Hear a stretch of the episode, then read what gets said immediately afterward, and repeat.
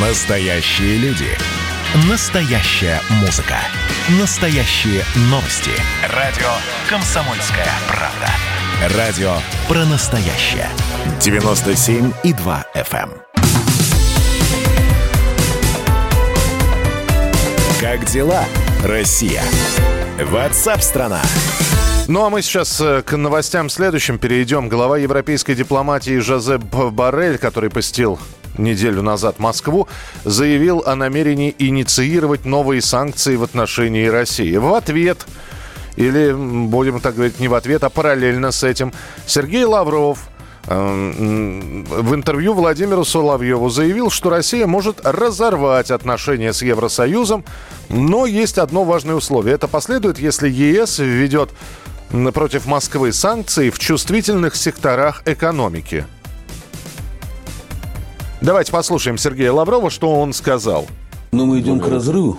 с Евросоюзом, мы исходим из того, что мы готовы, если мы еще раз увидим, как мы уже почувствовали э, не единожды, а что в каких-то областях накладываются санкции, которые создают риски для нашей экономики, в том числе в самых чувствительных сферах. Да, мы, еще раз, мы не хотим а, как бы изолироваться от мировой, Но готовы. мировой жизни, но надо быть э, готовым к этому. Хочешь мира, готовься к войне. Это было вот мнение Сергея Лаврова. А с нами на прямой связи директор Международного института новейших государств Алексей Мартынов. Алексей Анатольевич, здравствуйте. Добрый день. Вот после этих слов э, нашего министра иностранных дел, когда что мы можем разорвать отношения с Евросоюзом, кто-то уже успел написать. Ну, хотели Советский Союз, хотели, в, в, я не знаю, с- страны Варшавского договора, хотели от всего мира стеной какой-то отгородиться. Ну, вот вам и, пожалуйста, все идет к тому, что, в общем, мы будем там с нашим определенным кругом друзей и весь мир против нас. Правильно? Это вот такая трактовка вопроса, как вам кажется? Ну, э, скорее наоборот. Скорее наоборот, Россия ни от кого не отгораживается. Наоборот, э, так сказать, это вот некоторые западные страны пытаются заборы строить. Ну, не очень получается, но тем не менее. Вы понимаете, о чем идет речь?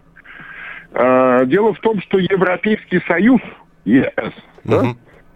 э, который э, так и не стал Соединенными Штатами Европы, вот э, когда, так сказать, помните, провалился референдум по общеевропейской конституции, и проект в этом был, да, э, ну, то есть такое надгосударственное э, имперское образование, так сказать, со всеми вытекающими последствиями сформировать. То есть вот э, из союза экономического сугубо, да, превратить его в жесткую такую политическую конструкцию с утратой э, большей части суверенитетов э, стран, членов Европейского Союза, то есть делегированием этих суверенитетов. Так вот, этот проект провалился. Его а, активно а, продвигал Вашингтон в Европе, э, пытаясь, так сказать, таким образом жестко э, ну, создать э, механизм управления ну, целым континентом практически.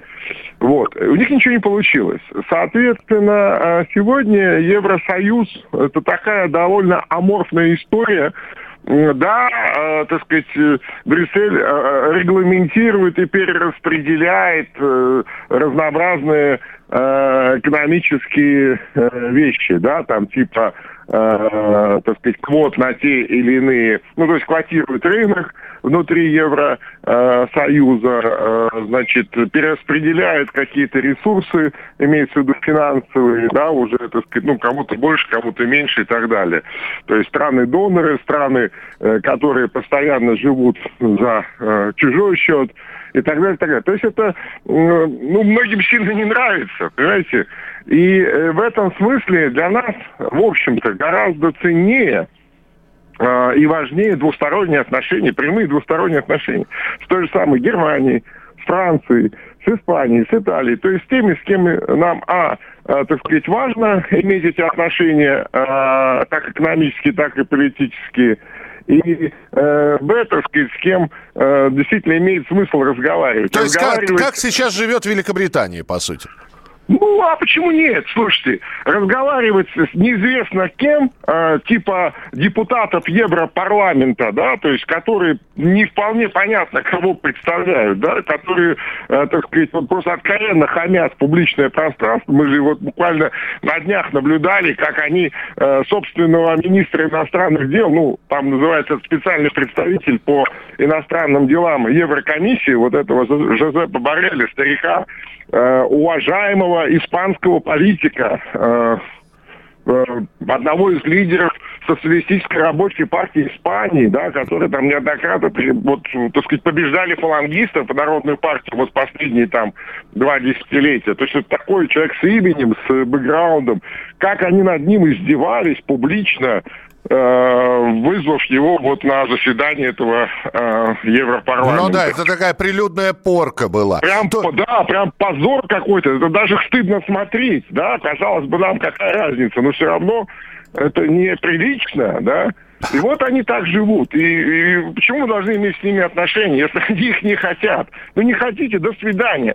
Мы будем напрямую общаться с Германией и строить с ними э, вот этот северный э, поток и между собой разбираться, зачем э, они там э, придумали эту э, спецоперацию под названием «Берлинский пациент», и кто их этому, так сказать, научил, и с какой целью они это делают. Понимаете?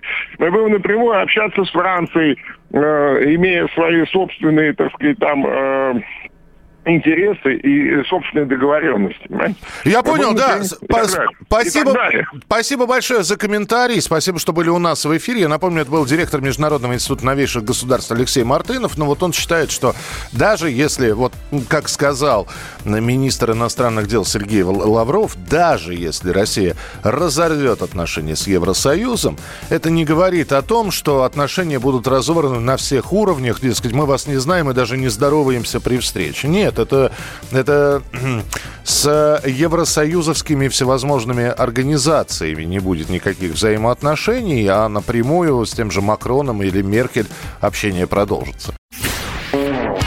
А что самое вкусное, что самое любопытное, то, о чем, в общем-то, может, мало говорят. Сегодня у меня было видение. Господь разговаривал со мной. Все, праздники кончились, магия рассеялась. Кислое, ничего страшного. Вино из елок. С сахарком разбодяжим, и будет портвейн. Я наблюдаю и понимаю, к каким изменениям может привести расширение рамки. Предчувствие перемен. На радио «Комсомольская правда».